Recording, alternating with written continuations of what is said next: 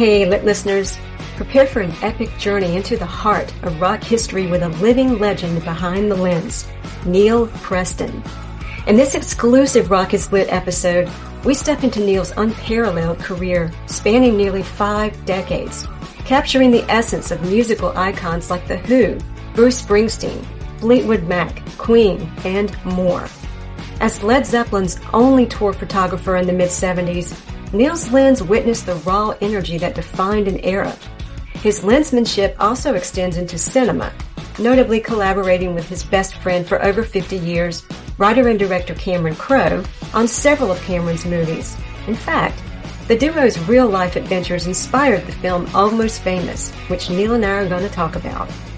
And, of course, Neil will regale us with captivating tales from his 2017 photo book, Exhilarated and Exhausted, fascinating retrospective of his career, with a killer foreword by Cameron Crowe. In the spirit of Rock is Lit's focus on the convergence of fiction and music, after all, it is the first and only podcast devoted to rock novels. Get ready for a deep dive into Neal's iconic photograph of Jimmy Page at Kezar Stadium in 1973, which is a photo that in many ways informed and plays a major role in my rock novel, Searching for Jimmy Page. You'll have to check out the novel to find out how. So whether you prefer your poison in a glass or words on a page, join us for episode 42 of Rock is Lit as we unseal the extraordinary legacy of Neal Preston. Hi everyone, this is Neal Preston and you are listening to Rock is Lit. I'm not, but rock is.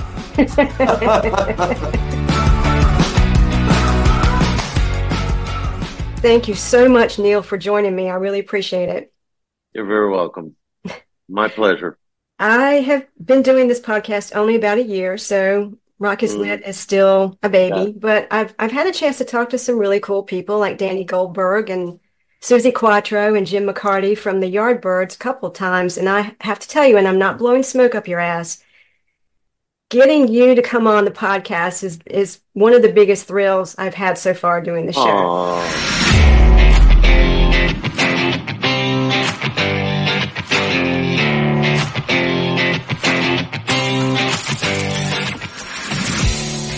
I know I'm a good photographer. I'm not the best in the world. I'm not the worst in the world. Okay. Uh, and I'm the first one to say that my ego as a photographer, doing what I do and knowing the people I know is like way down here. It's the pictures that that people gravitate towards.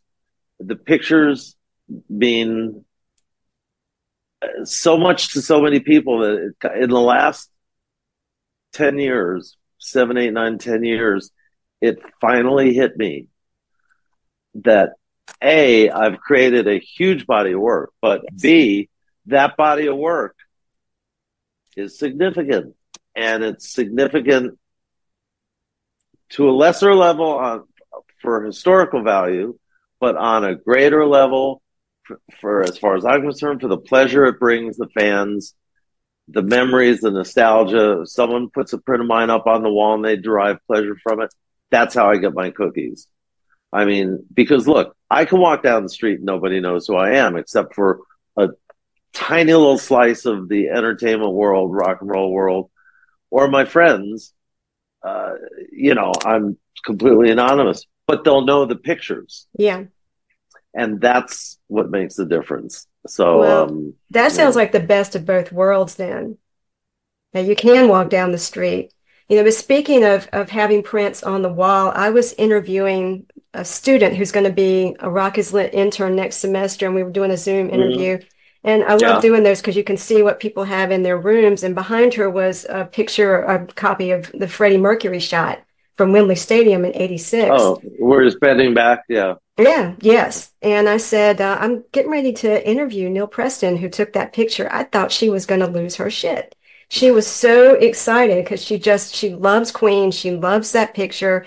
And she knew several of, of your other pictures. So, yeah, yeah. Yeah, your work means a lot to a lot of people. Well, it, it really does. And, and but I, uh, trust me on this, and I'm a straight shooter. Okay. I don't need to kiss anyone's butt. I don't need to have smoke blown up my ass or vice versa. And um, I'm as normal as they come. I talk to Jimmy or Robert or the man in the moon the same way I talk to you or the guy at the 7 Eleven, you know. Um, but the, I've come to see, especially later, like I say, certainly the last 10 years, people ask me what I do. Oh, I, I don't like to lie. I'm a photographer, you know. Well, what do you shoot? Well, I work in the entertainment business. Oh, well, well, what do you shoot? What, If I actually tell them, they lose their minds. Uh-huh. I mean, I mean, yeah. was my my mom and dad used to say because my my I come from a Broadway mm-hmm. uh, family. Uh, so my mom and dad called regular people civilians. You know, civilians cannot wrap their heads around what I do and what I've done. And to me, it's, I understand why they think that because they see the end result. I, am a music fanatic. Yeah. I mean, I, am a fan. This is what Almost Famous is about. And I know we'll talk about the, the movie later, but it's oh, about yeah. family and it's about fandom. And, um, you know, when a fan when a Stevie Nicks fan it happens to come up here, or comes to an exhibition and sees some of the stuff that they've never seen, they they genuflect. I never dreamt in a trillion years that I would be known at all and that my work would be considered a significant piece of pop culture history. Yeah. Never, I mean, who thinks that when you're like 11. You know, I always thought I'd work in a camera store after I got my 1st mm-hmm. camera about 12 years old or 13. I, I, I, never dreamt I'd be doing anything like sitting here talking to you, talking about this picture and that picture. And, you know, I'm there to do my job. And um, when the lights go down, I'm on it.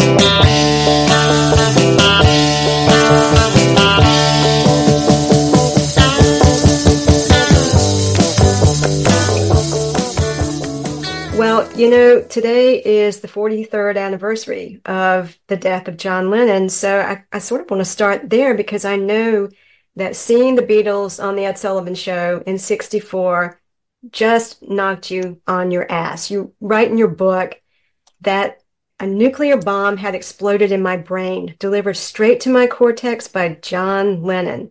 So tell Good me line. more. yeah, yeah that's the best explanation I could come up with. I mean, uh, when I was a kid, uh, even when I grew up, my, my dad was a Broadway stage manager. Mm-hmm. So, uh, and my my nuclear family is my mom, my dad, both of them passed away. My sister who's still alive, who's older than me and lives in the UK, and me. Um, so when my dad had a he was the uh, stage manager for the original Camelot, My Fair Lady, The King wow. and I, Fiddler on the Golden Age of, yeah. Of Broadway musicals. So, um, uh, you know, when he'd have a, a, a show in New York, we'd be we'd be in New York, and I went to first, second, third, fourth, and fifth grade in New York. Sixth grade, we were on the road. And when you, when you're uh, Actors Equity, which is the union that my dad belonged to, uh, there are very strict rules for, uh, and, and they they're under the auspices of the New York State public education system, and they have very strict rules in that uh, children in the cast of a touring show, uh, the children of the crew who are also traveling must there must be someone in the cast who has a New York State uh, teacher's license, who's licensed to teach in the state of New York. It's usually a chorus boy or a chorus girl, and they make extra yeah. money. Uh, but yeah, when in February '64, that week we we were in Boston. Now, and that was 1964, so I would have been turning later that summer 12. So I was 11 and three quarters. And, uh, you know, we always used to watch the Ed Sullivan show. I didn't know, I had never, I vaguely heard the Beatles a couple of weeks before that, but right. I remember turning it on and my life was never the same. Mm-hmm. It, I, it's, there's no way to describe it other than a nuclear bomb delivered right within my cortex, right to the heart of the matter. Oh. And, um, it was the music, the vibe, and the what I considered the supreme coolness of John Lennon. Yeah, I was just going to ask why John and not Paul, George, and Ringo, but I'm with you on that. John, suffice to say, you'll probably agree with me. The male race that, that got into the Beatles, although we all love the music, we would gravitate towards John, you know, this snarky guy. Mm-hmm. Uh, now, I never met John, but uh, yeah, everyone told me he was a prick of pricks. So, yeah, so John Lennon, to me, was the epitome of cool. Yeah, I mean, the music just got me. And, um, you know, and I'd been exposed to all kinds of music when I was a kid classical, Broadway, uh, I'm probably the only person you'll ever interview that can name all 11 Gilbert and Sullivan operettas. Oh my! Or mo- most of them. I bet you're and, right. Um, and my dad was big into classical music, and so pop music. I was always around showbiz and pop music, but I I was transfixed by the Beatles that night, and the next morning we were we were in Boston, and there was a very famous department store called Filene's, and in the basement they had cut rate stuff. And my mom took me there uh, the next morning and bought me Meet the Beatles. Mm-hmm. And I have a print, an original print of Robert Freeman's of the Meet Oh, the Beatles album cover. Yeah. Well, so I don't have a so- print of that, but I have the album framed on my wall because it was the first album I got too. I saw a TV, made for TV production, Birth of the Beatles, and had the same reaction you did. Just fell in love with the Beatles. It was John that grabbed me. He was my favorite. And I went out and bought the album the next day. I was 10 years old and been a Beatles freak Yeah. ever since. So I, I dig what you're saying. Yeah, well, for me, there's the Beatles and the Who and everyone else. There's John and Pete and everyone else. And I love a lot of bands. Yeah.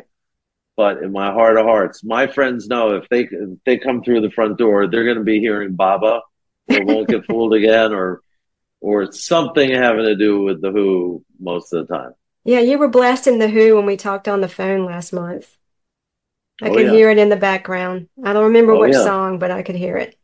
All of them. All right. Hello, Pantheon podcast listeners. Christian Swain here to tell you more about my experience with Raycon earbuds. Our family now has three pairs of Raycon earbuds around the house, and my wife just grabbed a pair of the Headphone Pros to replace some headphones from a company that was double the price. And yes, she loves them. Now, if you haven't pulled the trigger on a pair of Raycons, or even if you have, but you're in the market for another pair because they're just that good, well, now is the time to check them out because they just launched their upgraded model of the best-selling everyday earbuds. With Raycon's upgraded everyday earbuds, now you also get active noise cancellation, ergonomic design, and multi-point connectivity that lets you pair with two devices at once. New quick charge function, three customizable sound styles, plus awareness mode. Available in a variety of vibrant new colors to complement any and all skin tones. I even have a pair of earbuds in a cool green color. I have tried just about every earbud known to humankind, and these Raycons are fantastic. Seriously, if you've been wanting to check out Raycons, there truly is no better time. You're going to ask yourself why you didn't check them out sooner, and Raycon offers a 30-day happiness guarantee. So, what are you waiting for? Go to buyraycon.com slash Pantheon today to get 20% off your Raycon order, plus free shipping. That's right, you'll get 20% off and free shipping at buyraycon.com slash Pantheon. Buyraycon.com slash Pantheon. So Well- yeah, so but the Beatles were were the um they they were the as Biden would say the inflection point that changed my life.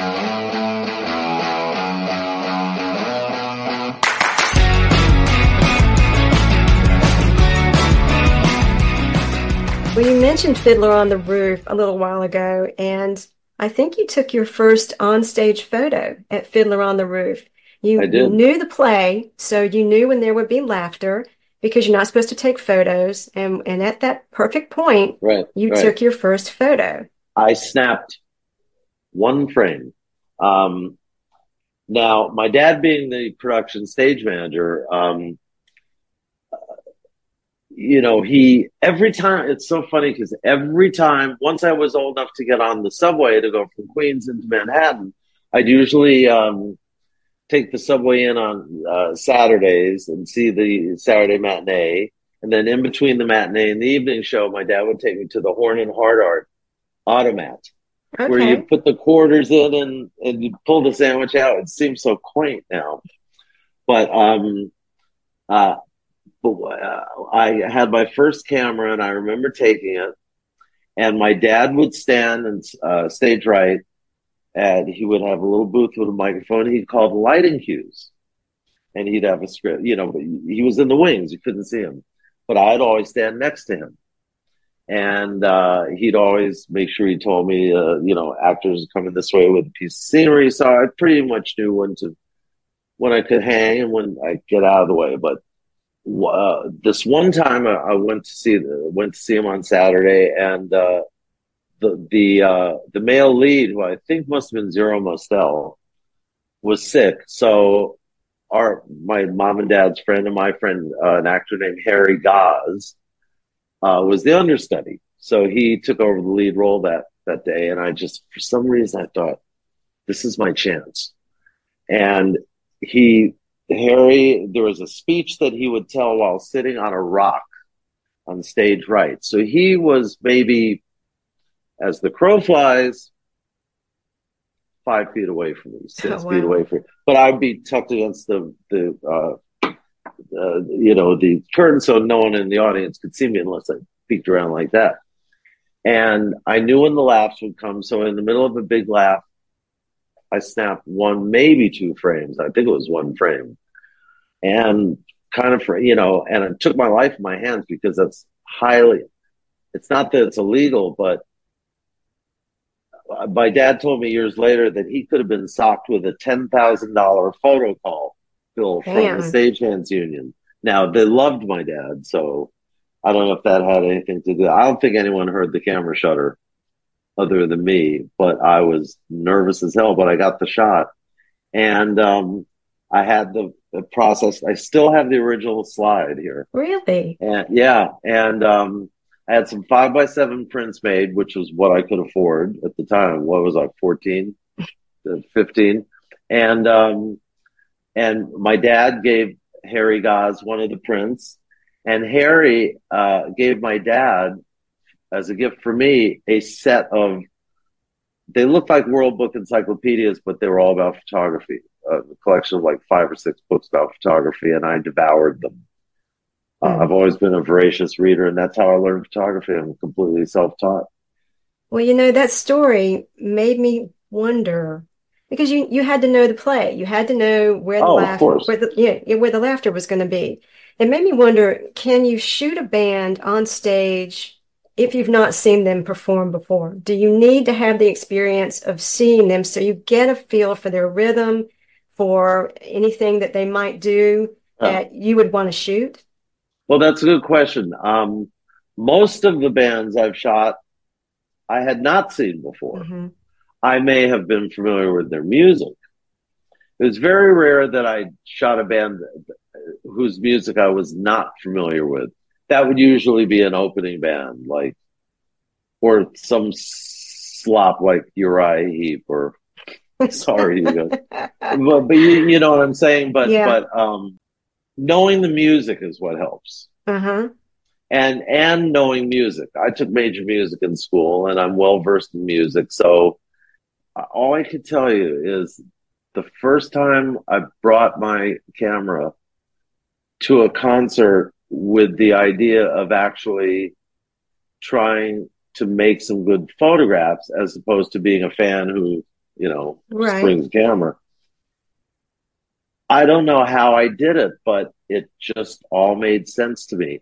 On the back cover of my book is that quote, Mhm. which I love. Well, hang on. because I'm because this is important. I'm okay.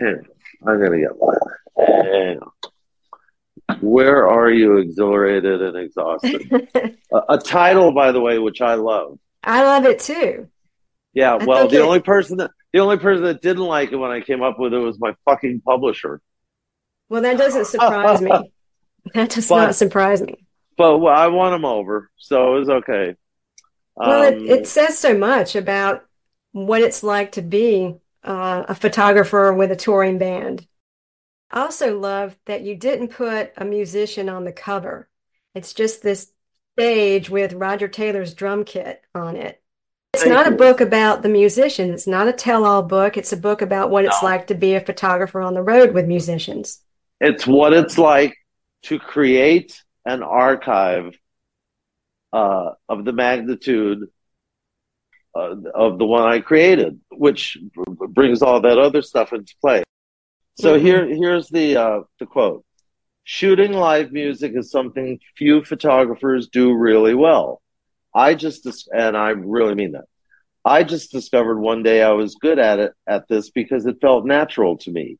You can't teach it, you can't learn it, you just do it. The recipe is as follows: one part photography, one part love of music, one part a love of theater and theatrical lighting, one part hero worship, one part timing, and 95 parts in, uh, instinct. And I thought, that's the only way to describe what I do. It's, it just came to me naturally as, as a result, as a, a, an amalgam of all those things the second I got my first camera from my first brother in law, I did know how to work it, but I, I figured it out. It was instinctive. It, it, was completely instinctive. And to this day, I've never gone to photo school. So. Oh, wow. Did you take any classes at all? No, I, I was accepted to three colleges, but I was already being published when I was in when I was 17, 16, mm. 17. I'd already been published. So I, when I graduated high school, I applied to three different colleges, which were NYU, Rochester Institute of Technology, which was basically funded by Kodak. It's more a technical uh, course, how film is made and blah blah blah. And then Philadelphia College of Art. I'd been spending a lot of time in Philly. I had a lot of friends, and they had a good photography program. And that's where I decided I wanted to go, PCA. I was accepted to that school and the other ones as well. My mom and dad had put down a deposit on the tuition at Philadelphia College of Art. And I literally woke up one morning in that summer between high school and college. And I said, you know, don't know about this. I said, so I went into my mom and dad's bedroom and, uh, and our family was a tradition, especially during football season, lots of bagels. You know, every Sunday, lots of bagels. So I went into my mom and dad's bedroom and, and I said, uh, okay, I'll go pick up the dry cleaning. I'll pick up the lox and bagels. I'm not going to go to college. I'll get the dry cleaning. And, you know, I tried to slip a curveball in there and, and my mom said, whoa, wait a second. but as it turned out, I had a somewhat crazy uncle who was my mom's uh, uh, brother-in-law, and but he was very bright, and he took my mom and dad aside, and he said, "Neal's got photographic talent, and you should not discount that, and you should nurture that." And they kind of saw already what was going on. Mm-hmm. So, um, yeah, so I didn't go to college. I graduated in '70, and then fall of 71, October 15, 71, I was on the big bird flying to LA, moved to LA. And here I am. Yeah.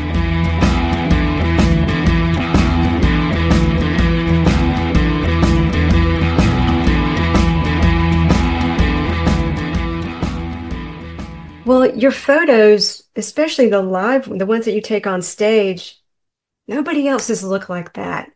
I would, you know what? Thank you, because I will say that to stick up for myself my stuff looks different. Yes, it, it does. Just, it just does. And I've always known that. Mm.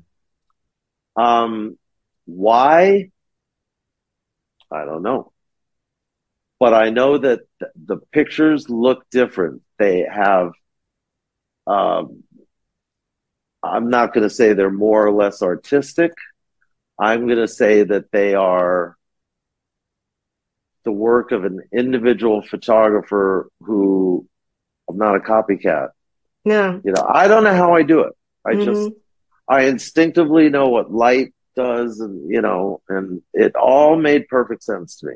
Well, I So love th- thank you. I call that a real compliment that you said. Well, I mean it. Yeah, I love the the way you use space, and and your photos are so clean, and and then there's something. So many of the photos, and I'm thinking of one in particular, and it's in the epilogue. It's of Jimmy Page. He's on stage. He's looking up, and there's a spotlight down on him, and it's like the glow of heaven shining on him. It's it's Oh, heroic. is it is it the back cover? Yeah, The one on with- the yes, yeah, yeah, yes, yes. yeah. it's it, it's heroic and that's what so many of the shots look like to me these people who are our our rock heroes come across that way in the photographs Yeah. Well, yeah. I mean, heroic and and to a certain uh, extent romantic, which is yes I think tied in with heroism and hero worship. Um, and I've always felt that. I don't know what came first, the chicken or the egg. If I imagined that that's the way I want to shoot it, managed to do it, or saw it was happening in front of me, it was happening right in front of me, and I managed to capture it. I don't know, but I always knew at the end of the day when I would sit and look at my stuff, even off proof sheet, and look at someone else's, they've got 35 out of 36 frames of someone just singing at the microphone. and I feel that what I've done, and I know I would never say I'm the best or the worst at anything, but I'm the best live music photographer in the world. Yeah, I and I know, and I, I believe that yeah and and I will I'll I'll go down the you know the Facebook rabbit hole and this rabbit hole, and if I see a shot someone did that's tremendous, I will write fucking great shot, man. Pardon my French. You know, I will. I mean, I have no. I'm not one of those people that says, "Well, that's great, but I could have done it better." Well, I didn't do it. You did it. So I I know a great shot when I see it. yes And and I also like to say I've probably taken more bad photographs than most people in, in the world, but that's just a matter of pure volume.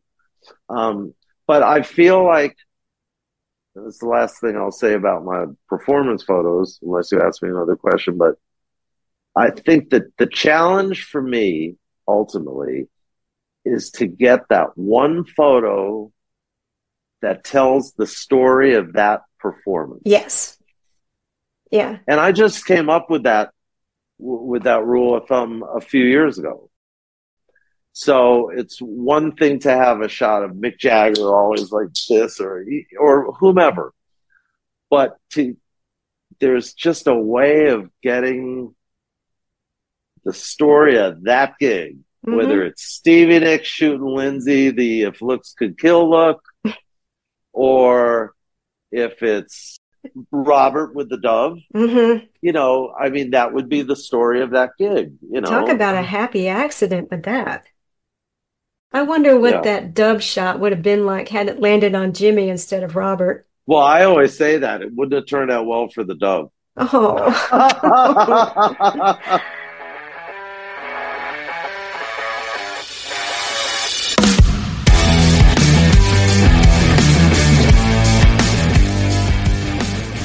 Led Zeppelin came into my life very early. When I was- 22, weren't you?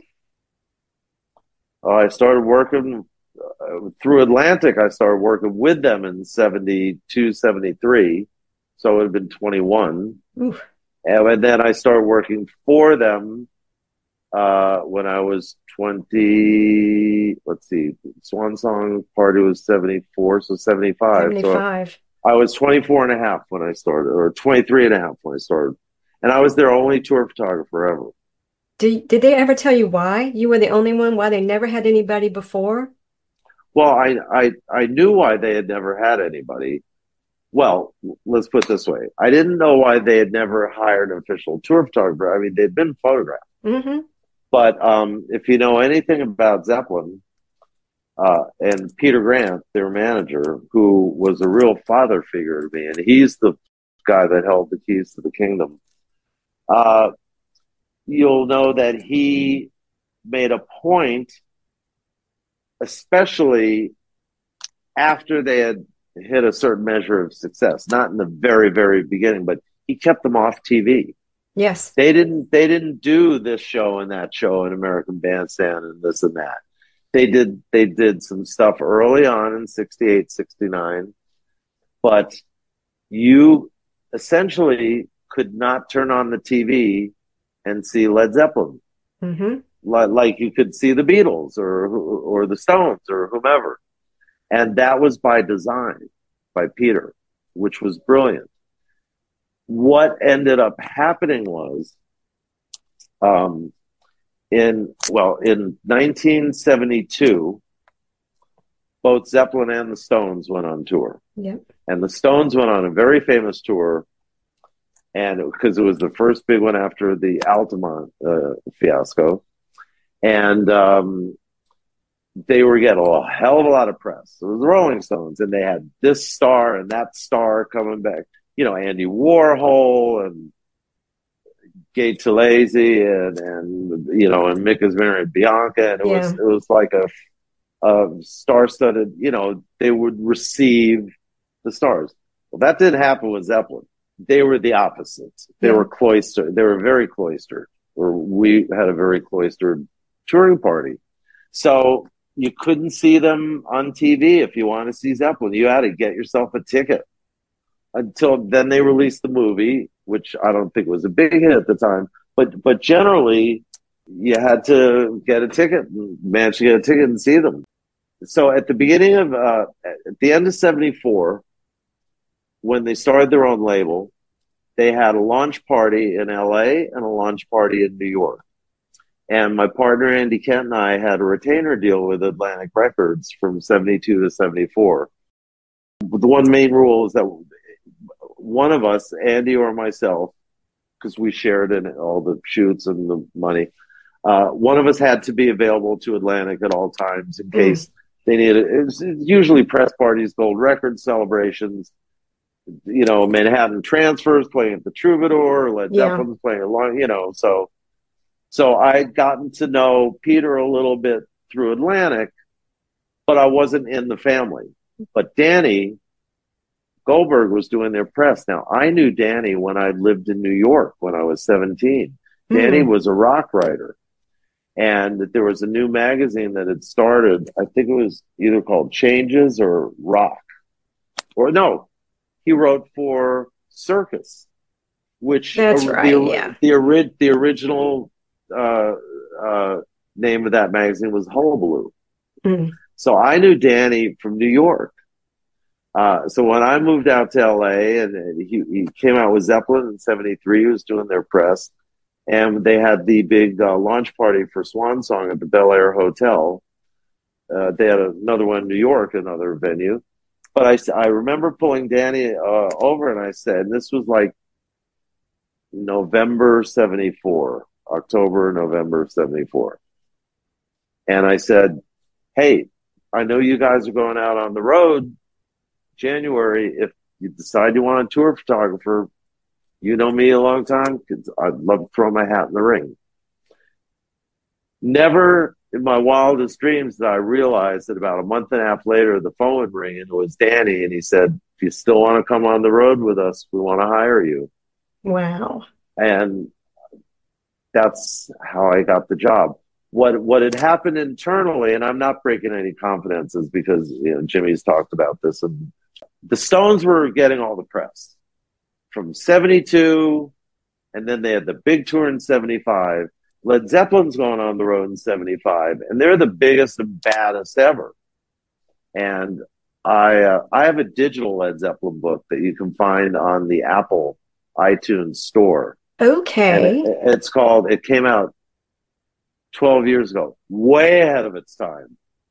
300 photos in there, many of which no one's ever seen. We shot uh, uh, some footage of all the Swan Song staff got back together in New York for this. Mm.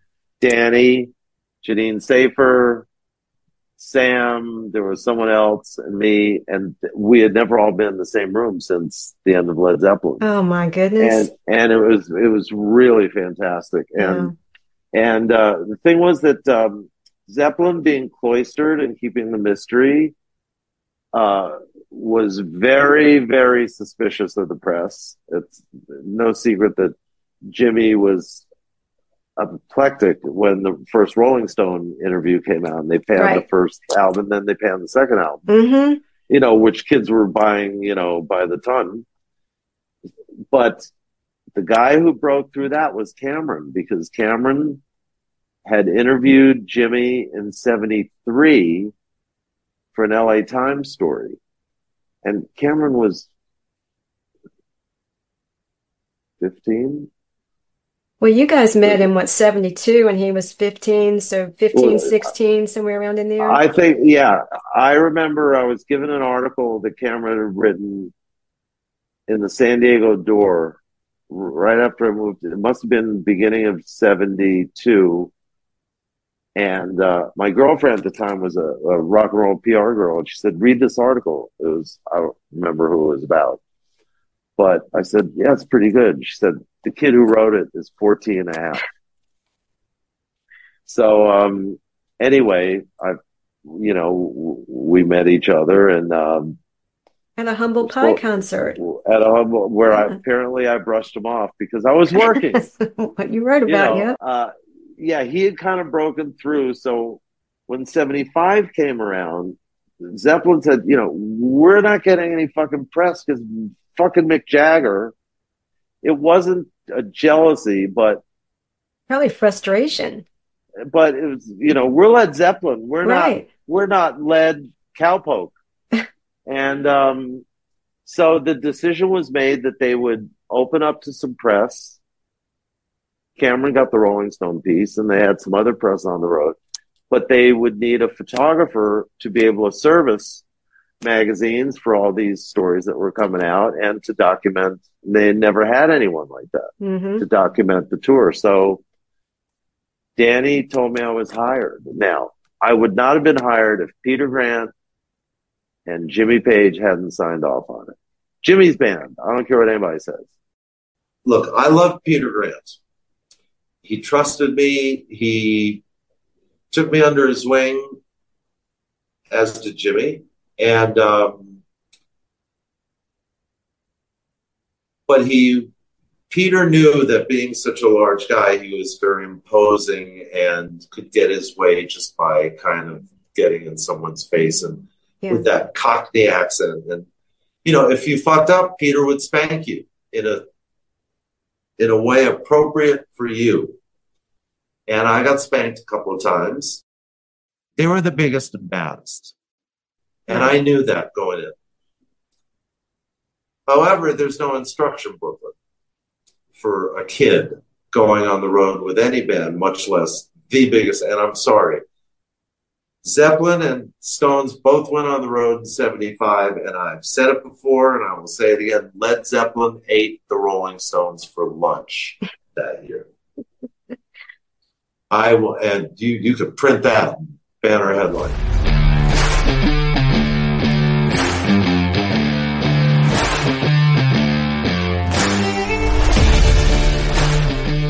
Were um, you afraid of Peter Grant? No. No, no, no, no. I was afraid John Bonham when he was drunk. Yeah, you told a story or two. You know, that... it's funny because that story will get you a $20 million lawsuit victory now. Whew. When I, I got depantsed on yeah, the plane. Yeah. Um, and that's another good line I have where, um, you know, Bonzo was the nicest country gentleman in the world. But once he started drinking, bull in a china shop, and you literally would want to cross the street uh, and mm. and hide if you saw him coming towards you if he was drunk. But he could be the nicest, nicest, nicest guy. Jekyll and Hyde. And yeah. uh, uh, the, the last night, um, and uh, for the benefit of your viewers, I, I will tell the story in a nutshell, but Uh, in 75, uh, Robert got sick in the middle of the Chicago gigs, so they had to postpone one of the four Chicago gigs. They added, they tacked it on to the end of that leg of the tour, and it was St. Louis show. So the last show of that leg, we flew from uh, uh, Newark, from the private terminal of Newark uh, in the Starship to St. Louis. We did the show. I hadn't slept in a month for many reasons, you know what I mean? Mostly stress, punctuated by copious amounts of cocaine, but in between, I was always careful when I was working to keep it at a bare minimum. But my thing is, and I've struggled with drug addiction in my life, as a lot of us have. Sure. And not wood, I'm I'm cool now, but um, it was the the boring moments, the in between gigs, the two days off, you know, till I was 50, you know. Anyway, after the gig, all I want to do is go to sleep. We get in the limos, we do the runner to the airport. I take a blue Valium in the limo. I'm walking up the stairs of the airplane. I take a second blue Valium, that's 20 milligrams. I get up into the plane, I put my bag down, and I go to the bar to get uh, a Coke and a little something to eat, and I take a third Holy shit. blue Valium. So, but I'm amped from, you know, just work, Yeah. but I was going to get some sleep. So I go back to my seat. and I'm starting to get a little woozy, 30 milligrams of Valium coursing through my brain and veins. And all of a sudden, John Bonham walks up to me and says, Let's see your knob. The knob is British slang for. Oh, penis. yes. hmm And I, I was like, what you? I said, let's see your fucking knob. And he sicked three of the off duty cops on me. Now, that wasn't a fight I was going to win anyway, Yeah. but, you know, my Valium Haze, all I know is about 30 seconds later, I am flat out on the floor of the starship, stark fucking naked. And I look up to see a slightly bemused Jimmy Page looking at me, clearly not impressed with what he was looking at. Oh my God. I'm laughing, Double, triple to, entendre. oh you know? Jesus. I'm laughing, but it had to have been terrifying. It wasn't, it, no, it wasn't terrifying. It was embarrassing. Yeah. I mean, because this is, you know, I don't know about uh, females, but you know, men, boys who grew up in in the British school system, whether it's public or Catholic or private, it's different. You know, Yeah. they fighting, drink, you know, underage drinking. It's a rite of passage. You know, Okay. you know, ripping a kid's clothes off. Is a, I mean, Lordy. I, I, I was mortified at the time. I was embarrassed, but Mhm. I realized later on that meant that I was in the club. Okay. That's what that's what it meant. So were things different afterward with you and Bonzo?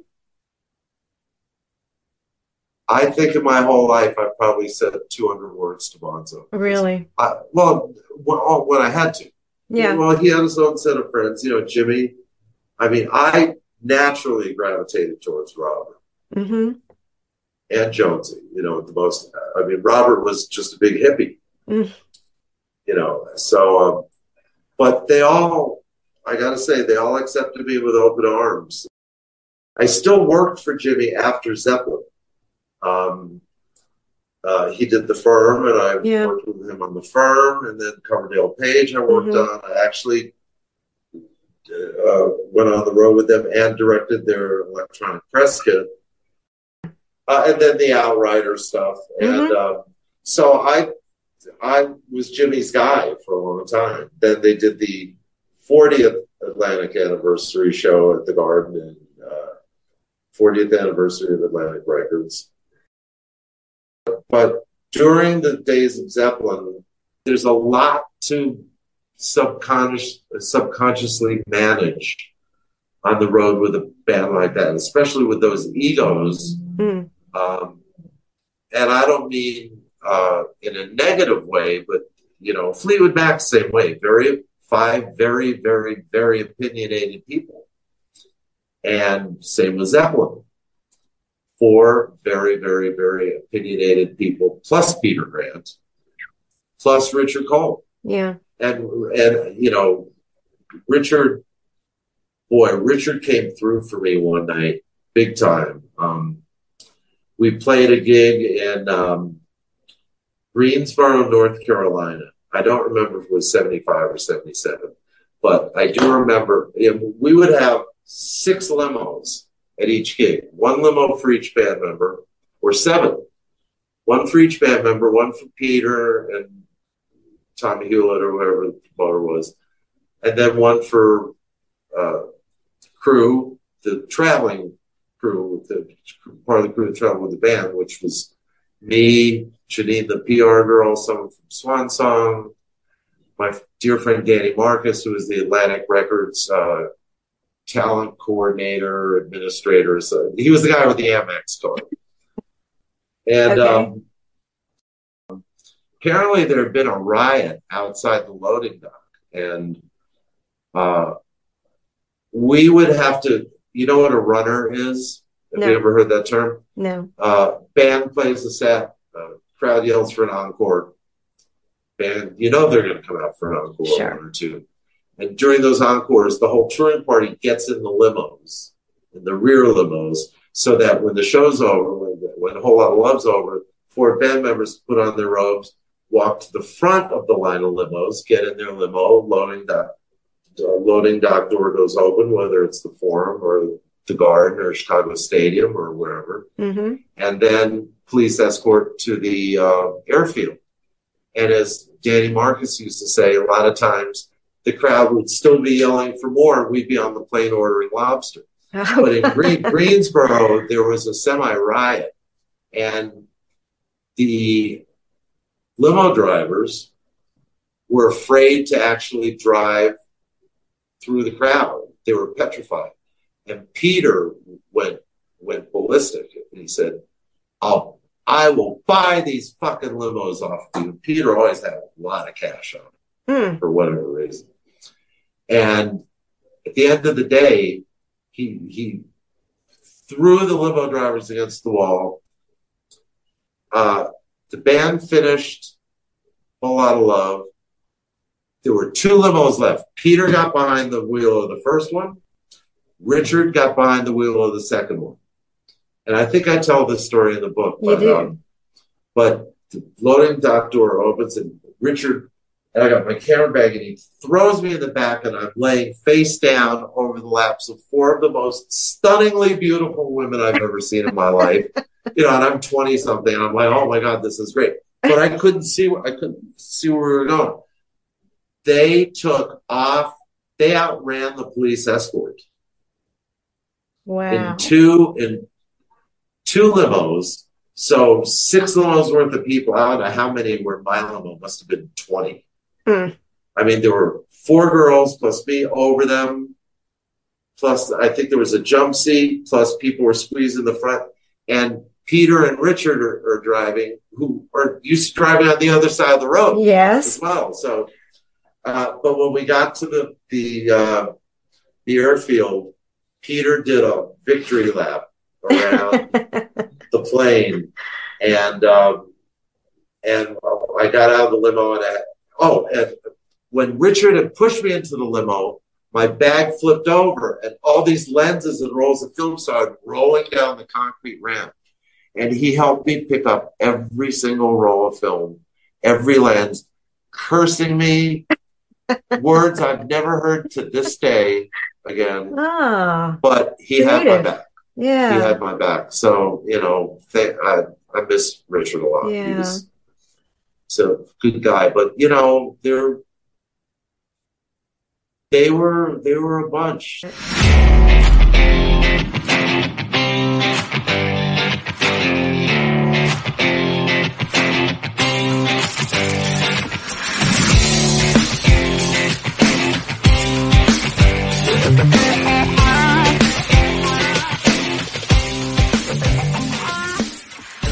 Anyway, I know you wanted to ask me about Kezar. Yes. When you think of Kezar, you think of Robert with the Newcastle and the dove. When I think of Kezar, and honestly, Neal, I don't remember when I first saw that picture of Jimmy. And it's the one of Jimmy with his arms Yes. like. Yeah, I mean, you were talking earlier about wanting to tell a story when you take pictures. Well, I did. I took that. yeah. Yeah, I took that Yeah. picture and that was my own story that came out because that photo Wow. spoke to me in such an, in- incredible way. I mean, I had a visceral reaction Wow. to it. No one's it- ever commented on that photo before, other That's interesting. It is my now, I love it, but you know, Well, I wanted, I wondered, you know, because the the Robert Plant one kind of overshadows a lot of the other shots Right. from that that uh, concert. What do you remember about that particular shot of Jimmy? uh, I remember I was on Jonesy's side of the stage. Mm, Um, that's about all I can tell you Yeah. because it's funny. Half the show I didn't get to shoot because, oh my god, it was. I don't know how much you know about Bill Graham. I know he was a tough cookie. He was he's a tough cookie. He promoted everything uh, out of San Francisco, and he Yeah. was a promoter. And he had a very, very, very bad temper. Great guy, as I found out later, in later years, but had a really bad temper. And for some reason, when we showed up, he didn't want me on the stage. And Peter and Bill got into it about me. Wow. For, I don't think I got on stage till Moby Dick until like half the show was over. Oh my gosh. So, but I made the most of it. You know? You certainly did. But I, I wasn't working for them. I was working for Atlantic in '73. Yeah. And, and- but you know, Peter worked it out. But Bill, I've been the the recipient of Bill's wrath twice when he was alive, and neither was fun. But we became really good friends, and Hmm. um, Hey folks, Steffan Chirazi and Renee Richardson here from the Metallica Report. And we are proud members of the Pantheon podcast family, where the best of music and podcasts unite. We've got something pretty cool for you. We're giving away an exclusive Metallica merch package worth over $250. That's a whole lot of scary guys, skulls, M72, and other sought after Metallica swag. And we've made it easy for you to win. Follow and share the Metallica report, and you're in the game. Go to pantheonpodcast.com slash Metallica, enter your email, and hit that button to be entered to win. And just like that, you're eligible for our monthly exclusive Metallica merch package. And guess what, rockers? You can enter every month. So just do it. And while we love our global brothers and sisters, the lawyers won't let us ship outside the U.S. one of the big differences is that it was daylight Mm-hmm. which was unusual. Yeah. So it's so you're not um, uh, you're not thinking about the lighting and the silhouettes Right. and the highlights and the shadows.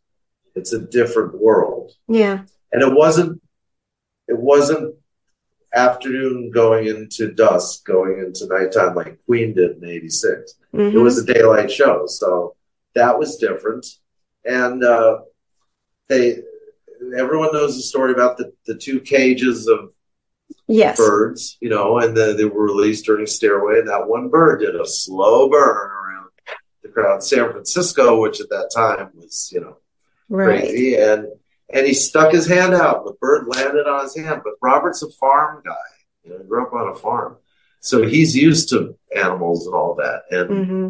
you know, there's another guy that shot a similar picture from further back and it's in color who's been trying to live off the famous Robert Plant Dove shot. Oh my and, God. and you can look it up, but mine's better.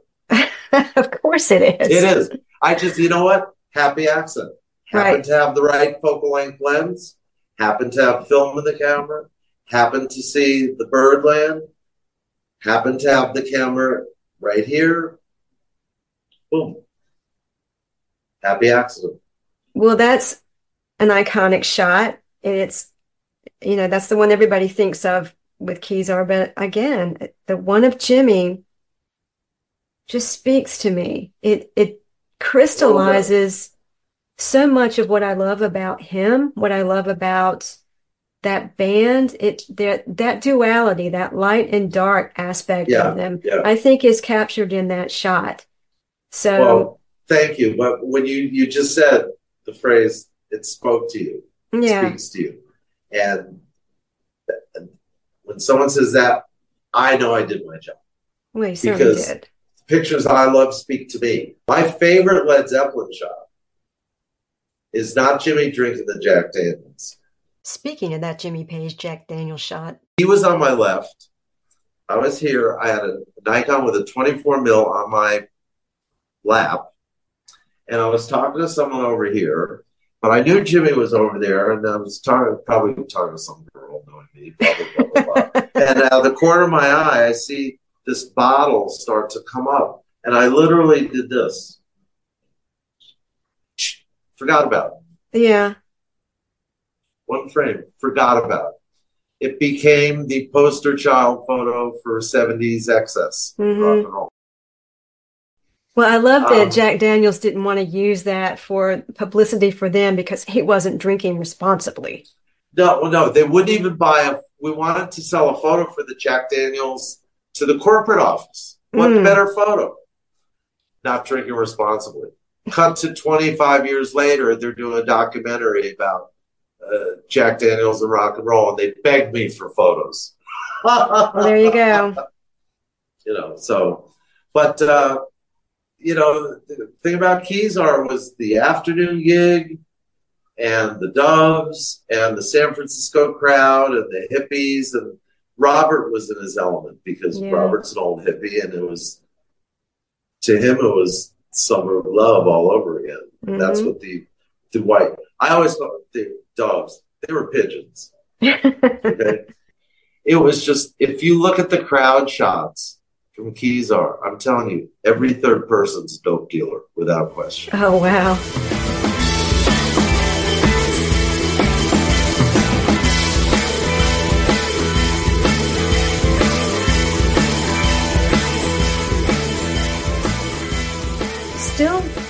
Kind of talking about Zeppelin.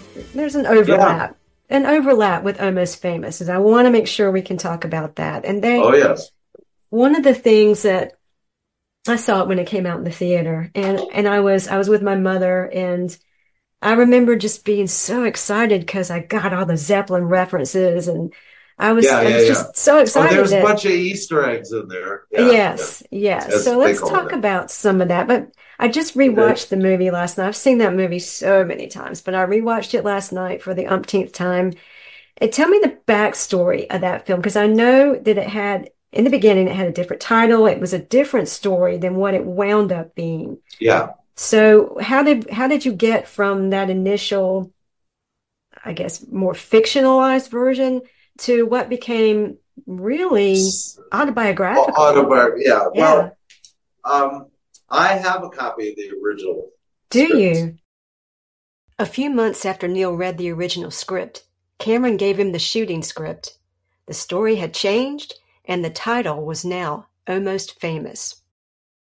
But a lot of what's in Almost Famous, a lot, is lifted directly from his and my experiences on the road with a few bands, primarily the Allman Brothers, Mm-hmm. um, which was the first big band that he and I toured with. But everyone thinks that Stillwater is based on Zeppelin. Mm. but it's not. It's Stillwater is a, it's an amalgam. It's it's it's the band that has the two creative forces that sometimes there's friction between them. Yeah. Plant and Page, Keith and Mick, but um, it's more the Eagles actually. Think I never would have guessed that. Yeah, but there's elements of all those bands. So it's it's specifically not about Led Zeppelin, but people think that it is because of us. Um, I know that uh, Cameron called me up, and he had, he was just coming off of Jerry Maguire, which was a humongous hit, Oh my God, yeah. and and he said two things. He said, "This is our story. This is our story." literally his and mine. hmm And I you know, if you can deal with being in one place for three months, because Cameron knows I'm used to traveling around all the time, Right. it, you know, we can write a letter to the union because you have to be in the union, Yeah. and uh, I think we can get you in. So I said, I'm doing it. So um, he, he and maybe the producer, I, no, maybe it was just him, wrote a letter to Local 600 Cinematography. Cinematography Guild. Yeah. And it landed right on our friend Kim Gottlieb's desk, who was the second in command. Kim, we knew for years, had been a rock writer. She was married to this guy, Jeff Walker, who was a writer and then was PR for Island. And Kim was like, yep. So Rubber I stamp. joined the union yeah. and we started shooting this movie. And it was surreal. It was life imitating art, imitating life. And it was like being on a rock tour wow. exactly like being on a rock tour for three months. Mind you, the only two people on that set who had ever met Lester Bangs were me and Cameron. Uh, you know, a lot of the stuff, a lot of the stuff was exactly as it happened in real life. Um, uh, when uh, the girl that plays the sister, uh, Zooey Deschanel in the movie, um, there's that scene where she leaves William, the kid, the records Right. and says, "Listen to Tommy with a candle." Yes. And those records are all from Cameron's personal collection. Oh my God, that's amazing. The guys are playing the poker game, and they have the the, Oh the yeah. card on there. That's Eagles poker. That came from the Eagles. And the day we shot that, Cameron came running over to me and said, "Can you can you call?" Uh, I had to call Larry Solters, who was the Eagles PR guy. To and we got Glenn on the phone because Cameron wanted to make sure that every single nuance was perfect. The tape recorder the kid uses was Cameron's tape recorder. Oh my God. You you could see that tape recorder in shots that I have of Cameron interviewing Clapton and Jeff Beck and Burt That's Reynolds. amazing. the bag that the when the kid the bag flips over and all the shit falls out on Fifth Avenue. That's Cameron's actual bag. Oh, That you know we used to be on the road for Rolling Stone. We'd have to share one room because Rolling Stone wasn't going to pay for two rooms. hmm They still won't. And um, and uh, you, you know, we used to do stuff that kids would do, like go through the yellow pages and make phony phone calls. oh, to sure. People and but Cameron would then pack the yellow pages in his suitcase, and I'd say, "Why the fuck are you taking, you know, the Albuquerque yellow pages home?" And he said to me, "Because I, I don't know if I'll ever be back here." Oh, sentimental. So all that was real, and um, certainly there's fictionalized stuff. Um, yeah.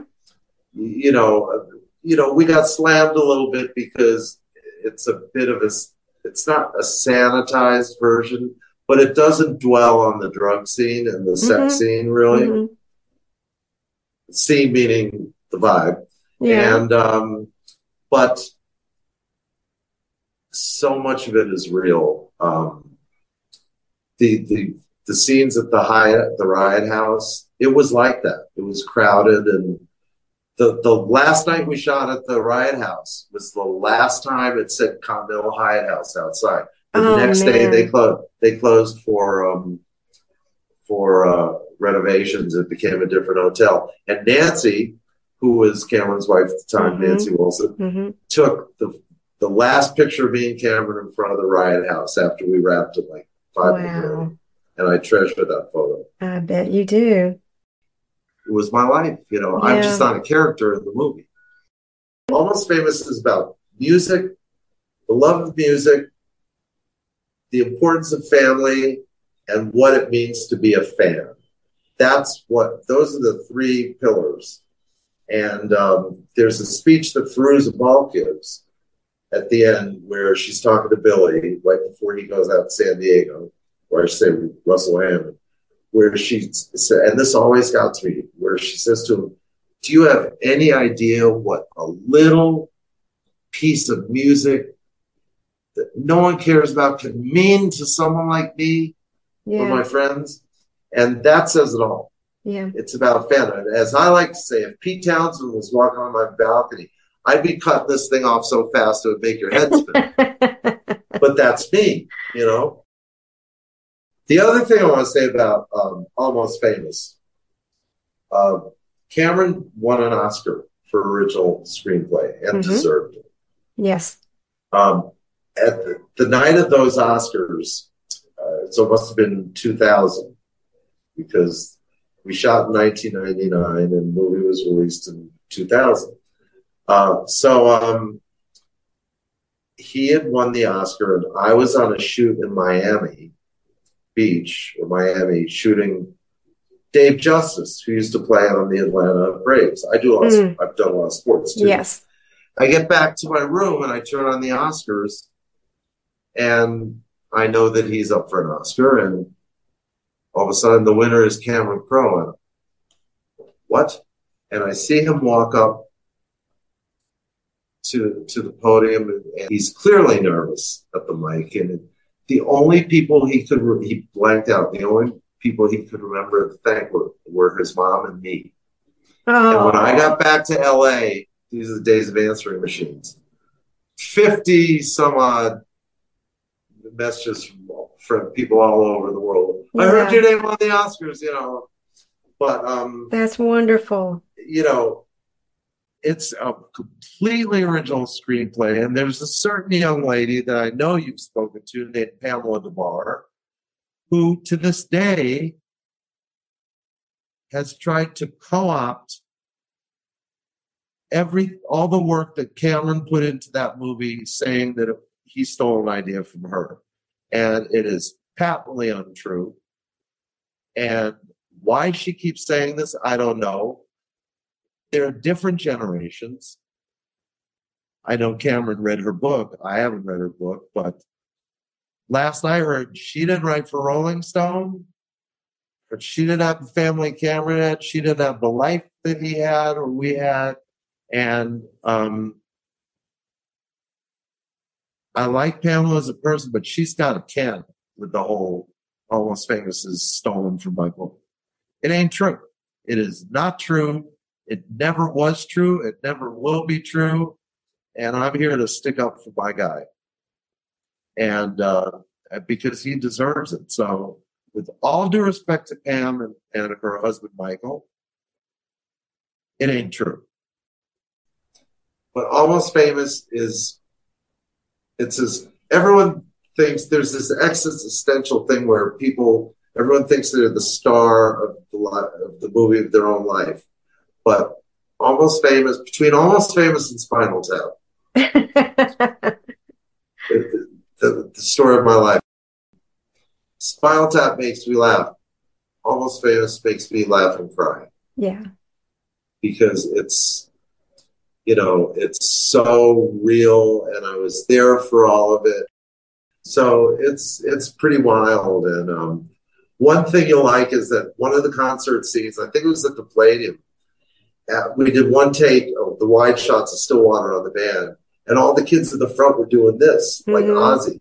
Yeah. So Cameron had to go up between takes and tell everyone, "We love you. The enthusiasm is off the chart, but this wasn't invented in 1973." well, I'm going to surprise you with something. The T-shirt scene. Well, first of all, I worked for days and days trying to get what the right shot where Billy was in focus and the other band members were not in focus. Two days before we were supposed to shoot, I Cameron came to me and said, "I got it."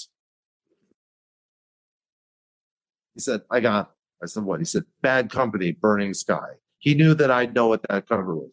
So, for my 50th birthday, my friend Randy Woodside, hi Randy, who was the gaffer, had stolen the T-shirt off the set at the end of the shoot day. Now they always have two or three spares in case one gets damaged. That is the T-shirt from this team. wow. And there's uh Woody. Woody gave it to. He had stolen it for years to give it to me for my 50th birthday. One of my closest friends. There's a lipstick stain here. Don't know where that came from. there's a mustard stain on the back from Dodger Stadium. Oh But- man. I'm not big on memorabilia, but I had to. That is the shirt, baby. Wow. How about that? I love it.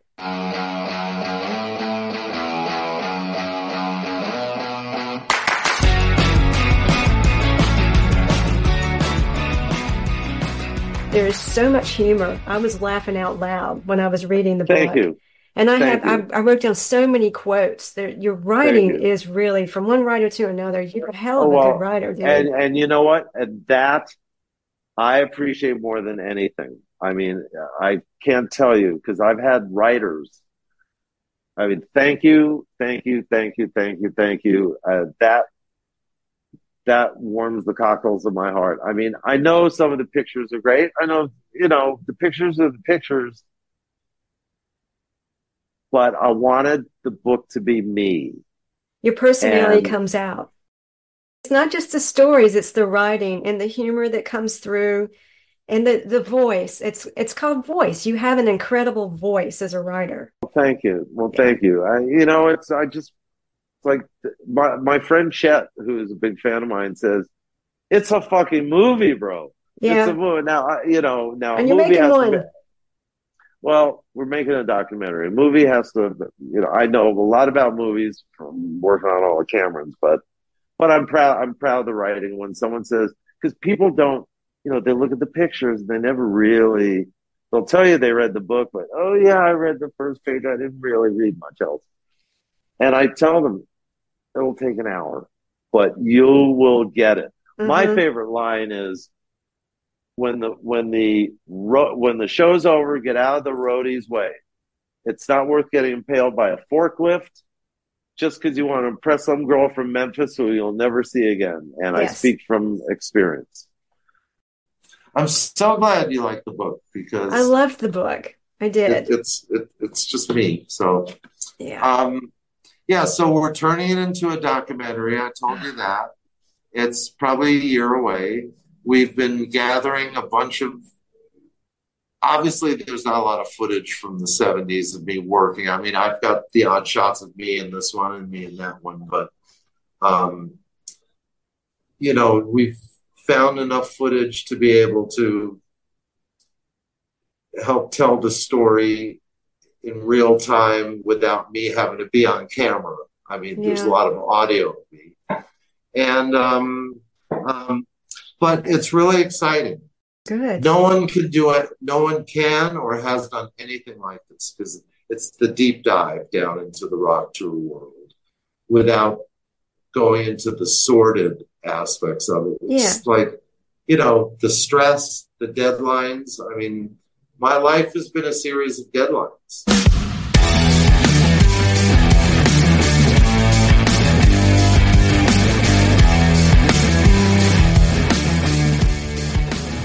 Being on a rock tour, it's not the 24 7 drug and sex orgy that people think it is. It's the exact opposite. It's stressful. It's there's you have no sleep. The deadlines, whether they're film deadlines, print deadlines, deadlines because George Michael wants to go to fucking India. And he had to get the little curl straight before he could do the Oh my God. shoot. I watched I watched George Michael by the clock 33 minutes in his suite in Philly. I did the last Wham tour. It was seven seven gigs. Third gig was in Philly. I wanted to quit. All he did was fuck with the little curl. He couldn't get it right. And he was getting really fu- fuzzy. Fucking ah. And um, look, that's part of the deal. Everyone says, God, you must have so much fun with Led Zeppelin, all the drugs and babes and everything. And what I tell them is, I had much more fun with the REO Speedwagon, which I did. I know Kevin I'm not even going there. Don't even well, you know, and, Queen. I mean, I did six tours with Queen, and Brian's a very close friend of mine. And boy, those days were. This was Well, magical. I, I mean, I hope you enjoyed it. I did. I had a blast.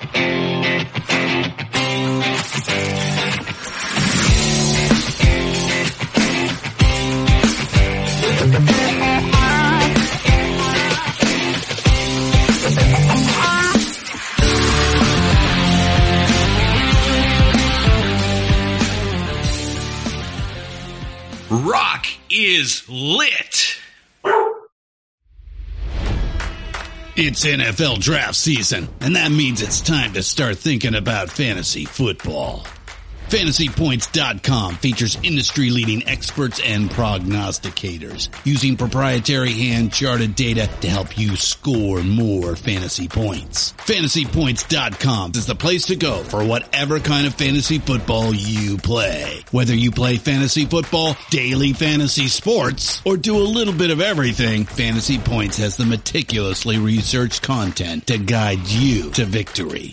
And why wait for the fall? Fantasy Points also covers the new spring football league, the UFL. Join the guru, John Hansen, Scott Barrett, Joe Dolan, and other massive names in the fantasy football universe with an exclusive offer. Use code Pantheon for 15% off any fantasy points package, including the all-in package with access to every article, tool, and data nugget that Fantasy Points has to offer. That's fantasypoints.com and code Pantheon for 15% off at Fantasy Points. Fantasypoints.com. Code Pantheon. Score more fantasy points.